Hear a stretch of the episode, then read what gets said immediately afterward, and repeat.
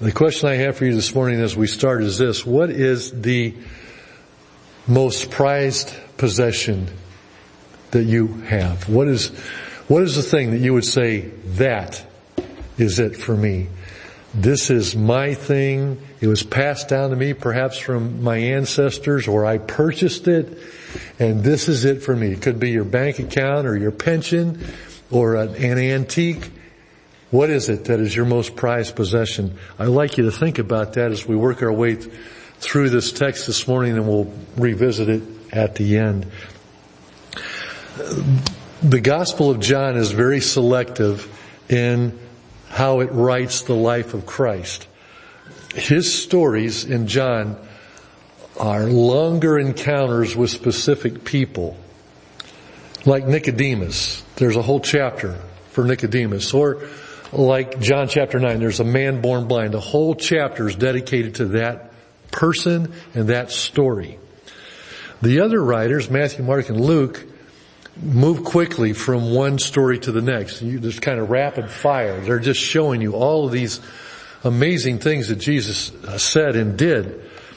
But John is more methodical.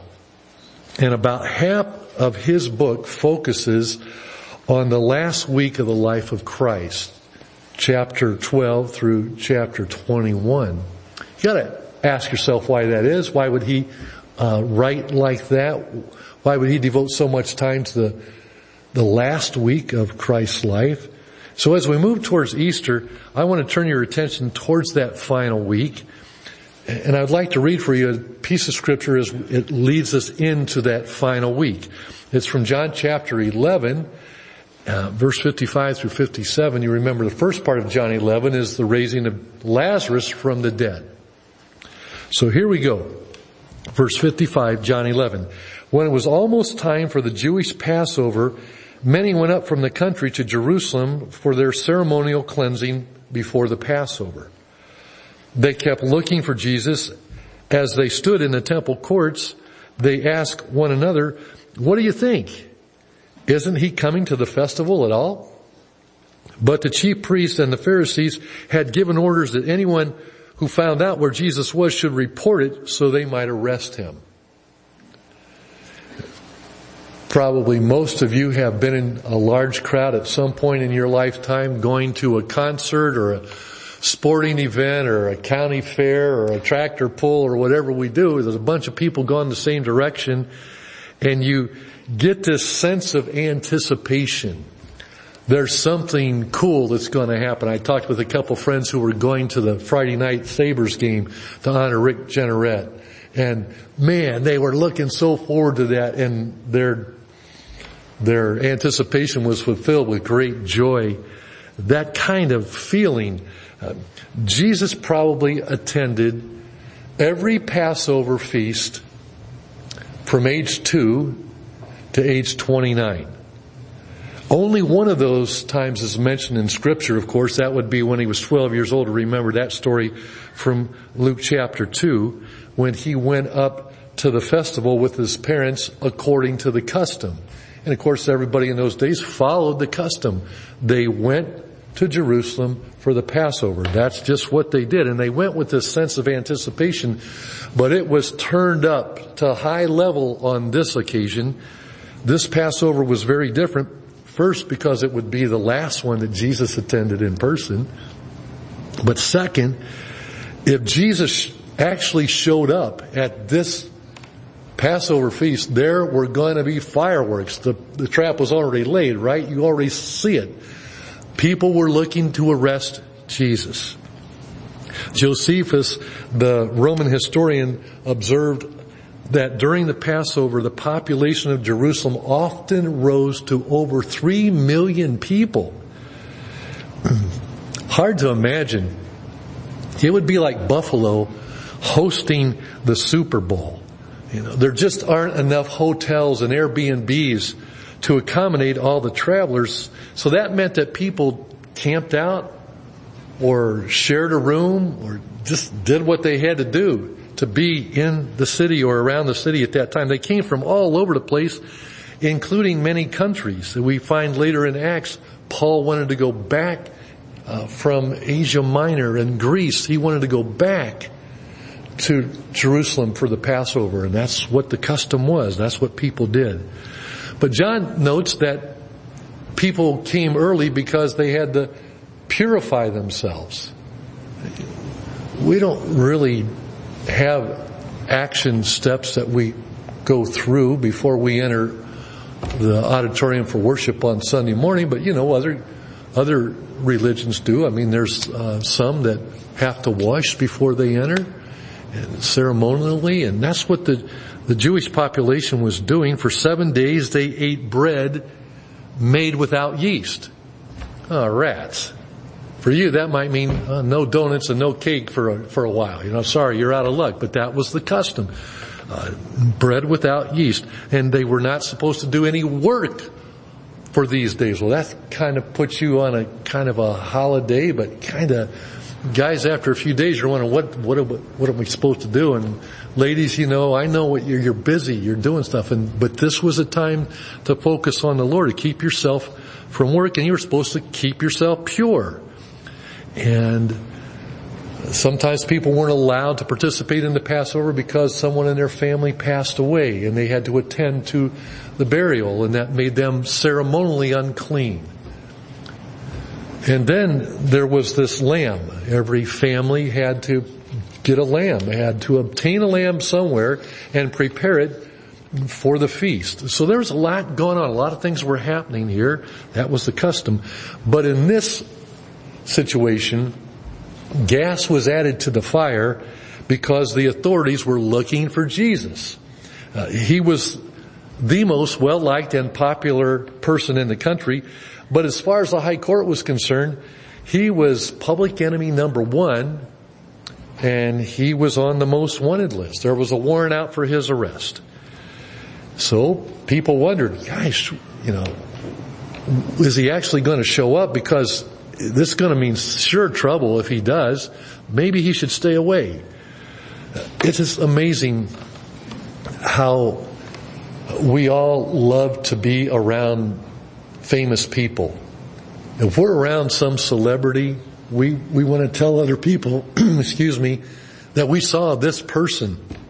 I mean, grown men uh, would die for a selfie with Josh Allen. You know, I got it, I got it. You know, and uh, women here in the group, I imagine some of you, if you would be genuinely honest with us, some of you probably screamed over the Beatles or over Elvis or some music group or some celebrity. We're like that. We're, we, we all want to be around famous people. I don't know, maybe it makes us feel more special or something, but we want everybody to know that we saw him. So everybody in this case wanted to have a selfie with Jesus.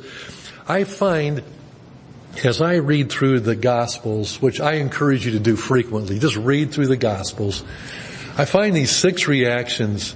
You've heard me say this before, but I keep adding to the list. Um, people, when they met Jesus, had these reactions. They all start with A. Uh, some were afraid of him. Some were astonished and astounded and amazed and awed, and some were just downright angry. They just gritted their teeth like, hmm, who does he think he is? And so you have all of these reactions at this Passover time. All this was going on. These, and you've probably had these reactions with Jesus too. Sometimes you're amazed at him. Sometimes you're angry saying, why did you let this happen? And everything in between.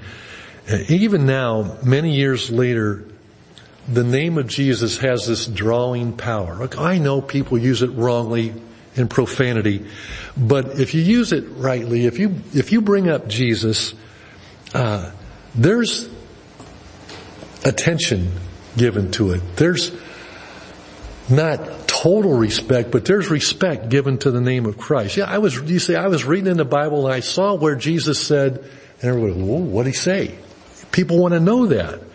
So everyone is curious about Jesus, and that's the first group that John mentions in this setting, is the curious.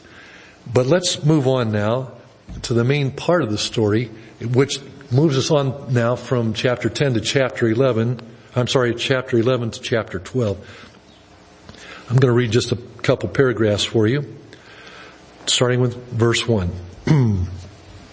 Six days before the Passover, Jesus came to Bethany, where Lazarus lived, whom Jesus had raised from the dead.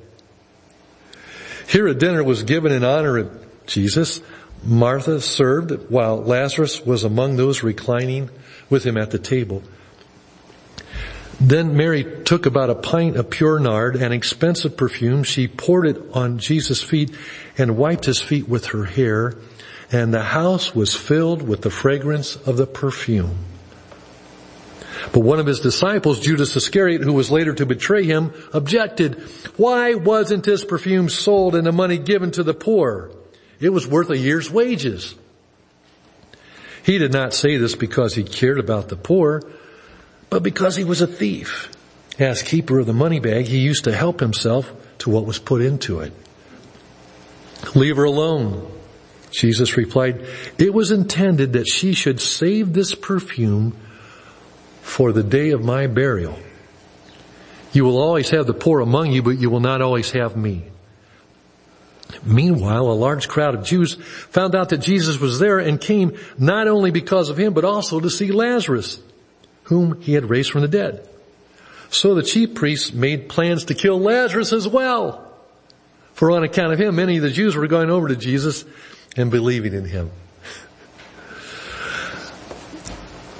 As far as I can see it, the gospel mentions eight times when Jesus accepted a dinner invitation. Uh, three of those were among friends like you and I, just a normal social gathering. There was a wedding feast in Gal, in Cana. There was a previous dinner in the home of Mary, Martha, and Lazarus. And there was a meal after Jesus rose from the dead with the two guys on the road to Emmaus where he revealed himself. It's just an enjoyable, encouraging time to be with friends and share food. There's lots of laughter. There's lots of conversation. The dinner just goes on because it's just enjoyable. And, uh, boy, that was something that we were robbed of with COVID. And now that COVID is over, I hope our church family can get back to gatherings uh, to enjoy each other's company. I miss that very much. I especially miss the pie that comes with those dinners. Hint, hint. Um, but there's five other times when Jesus ate with people that are surprising. Uh, it's, uh, it's surprising both in Bible times and in our times. Once he ate with a Pharisee named Simon, where a woman did the same thing as Mary did in this story. She, she washed Jesus' feet with her hair. Simon the Pharisee, a group of Pharisees around, they saw this. It was just, um, it was awkward. Like, what is, what is happening? Have you ever seen that done at a dinner? Another time he was eating with a group of Pharisees on a Sabbath day when a, a broken man came in and right there in front of all of them, Jesus healed the guy. The first one, the first enters Luke 7, 44. The second one is Luke 14. That caused fireworks because Jesus healed this guy in front of them on the Sabbath day. Two times Jesus ate with very questionable characters. He ate with Matthew, uh, chapter 9 of Matthew, a tax collector. He brought all of his ordinary friends in with him for a dinner and Jesus went right there and ate. That's when he was accused of being a friend of sinners. And the second time he did that was with Zacchaeus, another uh, tax collector that everyone looked down on. And so those are places, and that was Luke 17, those are places where Jesus was accused of hanging out with the wrong kind of people. It's just at dinner. And then finally here in the home of Simon the leper. I get it that it's in the home of Simon the leper because you compare the, the other stories about this story that John told that I read to you. John chapter 12 compares to Matthew 26 and Mark 14. So if you were studying along, you'd put your finger in three places in the Bible and read the different details as they're added together. Simon the leper's house. Jesus is good friends with Mary, Martha, and Lazarus. We know that. We know previous encounters with, with them. Uh, but the host here is Simon the leper. uh, that's all we know about this guy. He's hospitable he's a friend of Jesus and he's a leper. Well, wait a second. I'd add that he probably was a former leper because if he was still a leper, nobody would come to his house, right? He had probably been healed or he could not have hosted this dinner.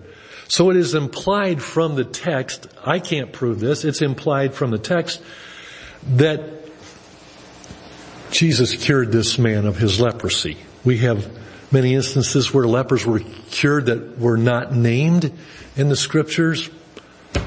I am assuming for this story that he was in that crowd of healed lepers.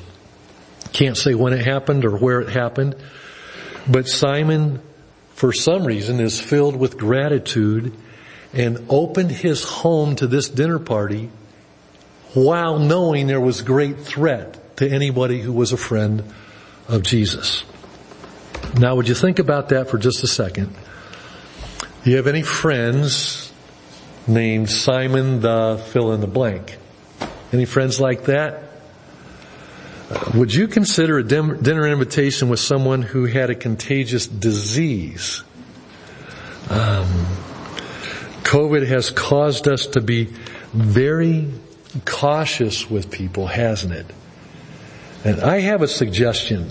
I have a suggestion for Russell Salvatore's Italian Gardens. I suggest a name change. What do you think of this? Put a sign out there, take down Salvatore's Italian Gardens and put up Simon the Lepers. Everybody welcome. Everybody welcome. Come on in and join us. You're all welcome. And I would like to add that the timing of this dinner is very important. Um, this is the night before the day of the triumphal entry, Palm Sunday that we call next week. Jesus knew what was ahead of him. Tomorrow, the adoring crowd would celebrate him saying, blessed is he who comes in the name of the Lord. And they would take off their jackets and cut palms and put them down and hail him as king. And then just a few days later, the crowd would shout, crucify him, crucify him. In the week ahead, there would be celebration and teaching. There would be betrayal and desertion and mocking and flogging and agonizing death. There would be this something that we can't see. There would be this unseen burden on Jesus as the Lord laid on him the iniquity of us all. And of course the resurrection awaited on the other side of all that. Now, most of you know a week from tomorrow I'm, I'm going to go in for surgery. And uh, I, I have some things on my mind. A lot of you have gone through surgery before. You, you contemplated it. You knew what was ahead. In my case, I've, I've talked to other people who've had the surgery. Uh, I've Deb and I met the other day with this medical team, just one after another, who worked us through all the details and my head was spinning with stuff. Uh, but I, I talked to other people who had surgery. They made it through. It kind of calmed my mind. If they did it, that I could do it too. But still, you all have been, a bunch of you have been there where you're facing surgery and you're going like, gulp. Wonder how that's going to work out. One of the best guys I talked to said, hey, Mike, just, uh, go in there and go to sleep. Wake up. It'll be all over. You'll be fine. I said, yeah, I need that. But you guys, uh, the surgeries that we face through medicine are different than what Jesus is facing here, right? This is, this is much heavier. Jesus is doing something that's never been done before. All of history hinges on what He is going to do. Your eternity is based on what He is going to do in this next week. The weight of the world was on His shoulders. And if you can just think for a second, would heaven allow it? Would Almighty God allow the Lamb of God to be sacrificed? Would he get the last minute and say, wait a second, this is a very bad idea? Jesus prayed, not my will, but your will be done in the garden. Ah, yeah, I would rather it be my will and we just put a halt to this whole thing. Just stop it right here. But on his mind was not surgery, but his sacrifice to cancel out the sins of the world. Wow. Six days before the Passover. The next week would change the world forever, and he alone knew it. No one at the dinner party knew what was on his mind and his heart. Still, they loved him and did the best they could to welcome him and encourage him each of his three friends were doing their thing. Martha the servant was working. Lazarus was just hanging out with Jesus, fellowshipping, and Mary was preparing her gift. I love it that every one of them was doing the thing that was in their giftedness, in their character, to do what they could. Martha served. She might have found it hard to speak in public or to sing a song in public, but if you put that girl in the kitchen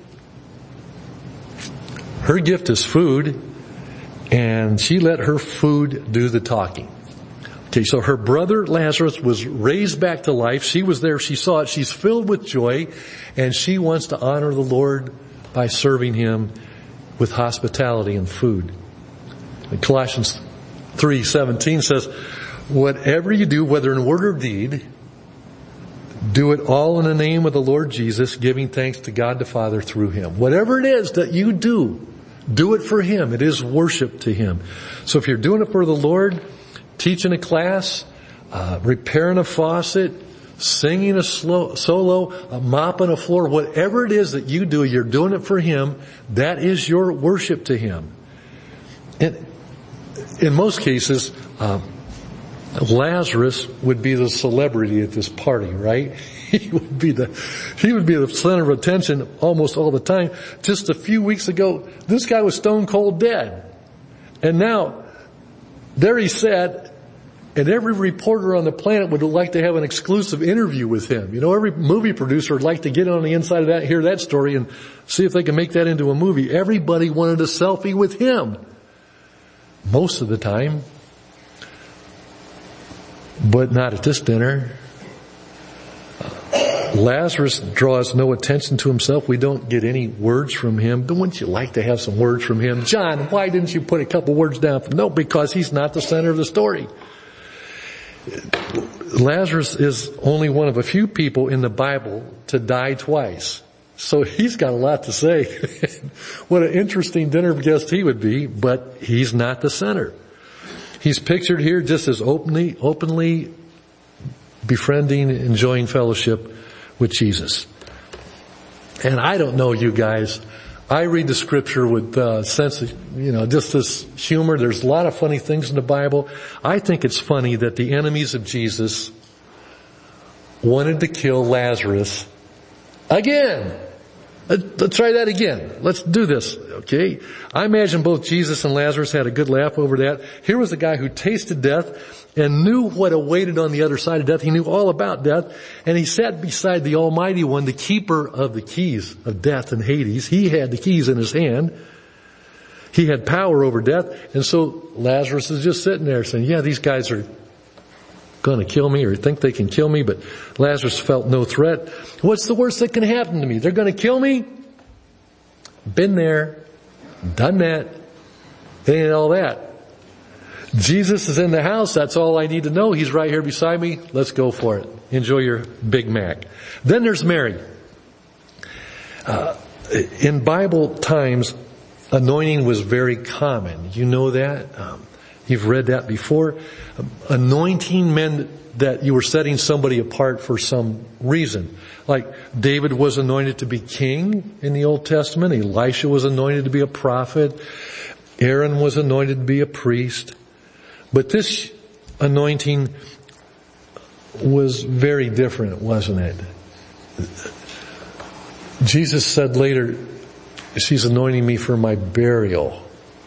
And I think probably everybody in the room goes, what? Burial? What? You're the king. Tomorrow we're going to celebrate you. What are you talking about a burial for? We're, we're going to establish the kingdom here and you're going to be the, the king. What are you talking about burial? Guys, I need to talk to you straight up about perfume. We need to get better at this. Here's the deal. This perfume was worth a year's salary,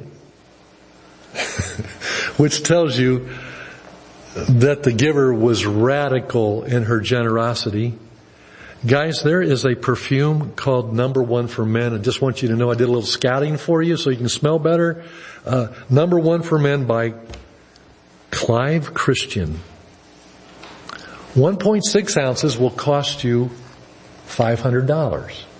Okay, but you get a nice bottle with it and you'll smell very good. Think about that.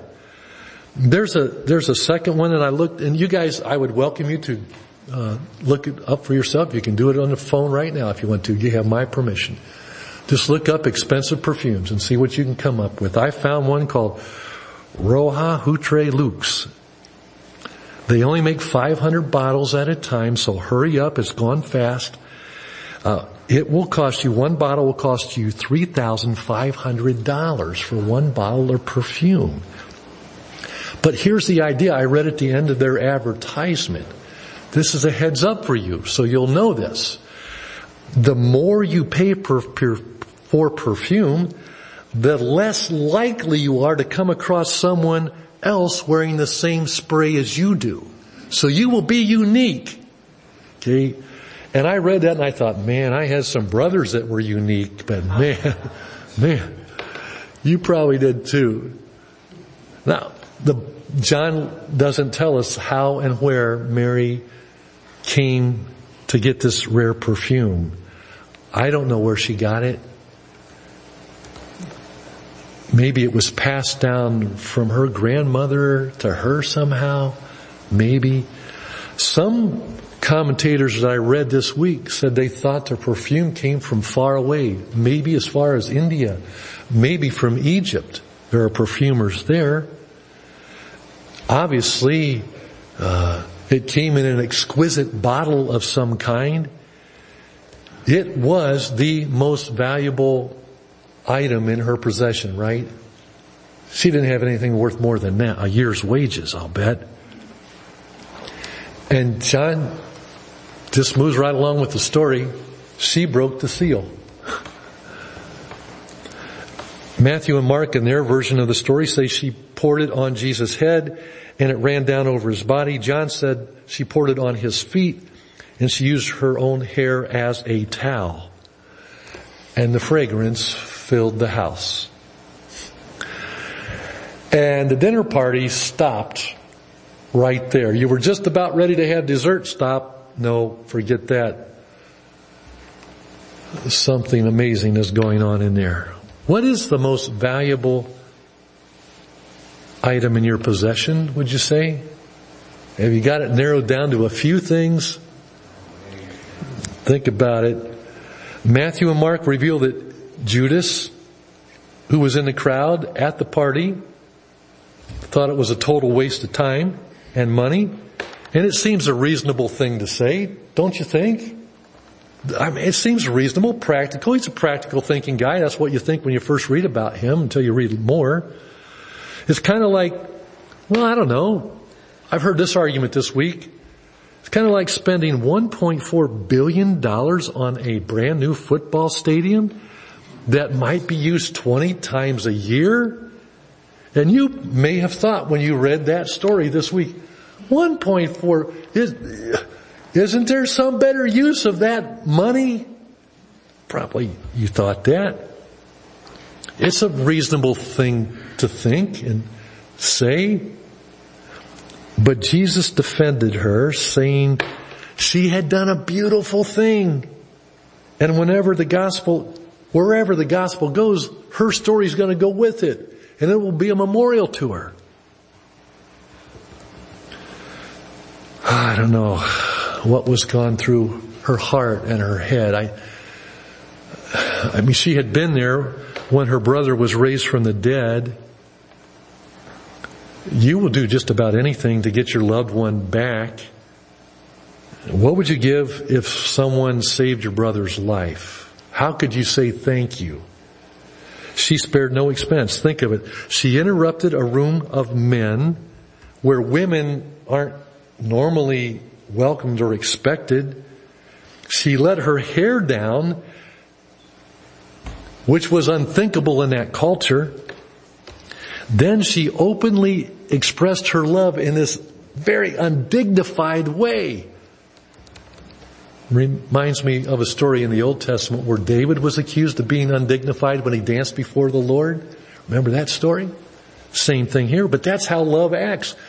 You've been there, a bunch of you have been there. There's a 70s song, 70s song that says, uh, the things we do for love, the things we do for love. Remember that song? The things we do for love. Wow, you guys could write a book on that subject of almost ridiculous things that you have done for love, for people, uh, for your loved ones. Just crazy things. Uh, married couples have all kinds of stories about this. Long time ago, my mom wanted to do something special for my dad, and she quietly prepared a gift for Christmas she uh, went out and bought the biggest map of the United States that she could find. Then she quietly talked to a guy in a church who was a woodworker and asked him to make a frame for that map. And then put a big glass piece in front of it to protect it. Giant frame. And uh, on Christmas, she gave that to my dad, who was thrilled with it because he got the map out, put it on the dining room table, spread it out. I can still see him doing that. He put the encyclopedias on every corner. You guys know encyclopedias? Remember that? The big heavy books tell you all kind of answers and stuff. Those things, he put them on the corner and then he traced on the map all the trips that our family had made to the 48 lower states in the country. And my dad had this memory of, I remember when we stayed there and we took that route and we went up there and saw that. He was like that, you know? And then they put it back together and hung it on the wall, which has become the centerpiece of our house where I grew up. It's still there today. It's that my dad treasures it. My mom went overboard to do that quietly for him. And my dad I would say that's probably it for him. That's probably the thing that he loves most in the house. The things we do for love. And you guys all have those stories in your family uh, of things that people have done. Just the tremendous sacrifice, how inspiring and encouraging it is. And how my dad feels about that map is how Jesus felt about that perfume, right? her gift was expensive, but he appreciated the heart that gave that gift, right? It was extravagant. She willing, willing to do anything for the Lord. Foster said this, in the middle of this emotional scene, Jesus and his enemies were on a collision course. all this on his mind.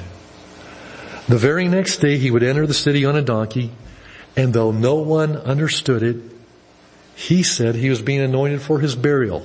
It wouldn't be but about five days. Worship comes from a heart that is amazed and astonished and astounded and awed by Jesus Christ. And when you get there, it's not a sacrifice. It's a pleasure, isn't it? You just, that's a debt. It's just a joy to share with Him what He's done for me. And so there was a storm circling that dinner party at Simon the leper's house in Bethany that night. Curious people were looking for a celebrity. The counterfeit, Judas, was looking for a payday. The critics were looking to silence Jesus any way they could, and the committed ones, Martha and Mary and Lazarus and Simon and some others, were only there to give honor to the Lord. Mary, Martha, Lazarus, Simon. Apart from their association with Jesus, we, we don't know much more about them. They're really just slipped back into obscurity again. But they represent you. They represent the heart of anyone who just wants to express their honor to the Lord and give their gift in their way. Whatever your gift is, give it. Jesus knew that he would pay the highest price in the next week for people like you and me. I just want to give you, I can invite the worship team up. I just want to give you a flavor of what happens at the end of this chapter 12. There's these groups of people. I'm going to like to read for you from John chapter 12 verse 37. John writes these words, Despite all the miraculous signs Jesus had done, most of the people still didn't believe in him. That's verse 37. Then you skip to verse 42. It says, many people did believe in him, including some of the Jewish leaders. But they wouldn't admit it for fear that the Pharisees would expel them from the synagogue. For they loved, they loved human praise more than the praise of God. And there's the dilemma, isn't it? We're doing stuff to be seen, to be recognized, to be patted on the back. So I return back to this uh, question from the beginning.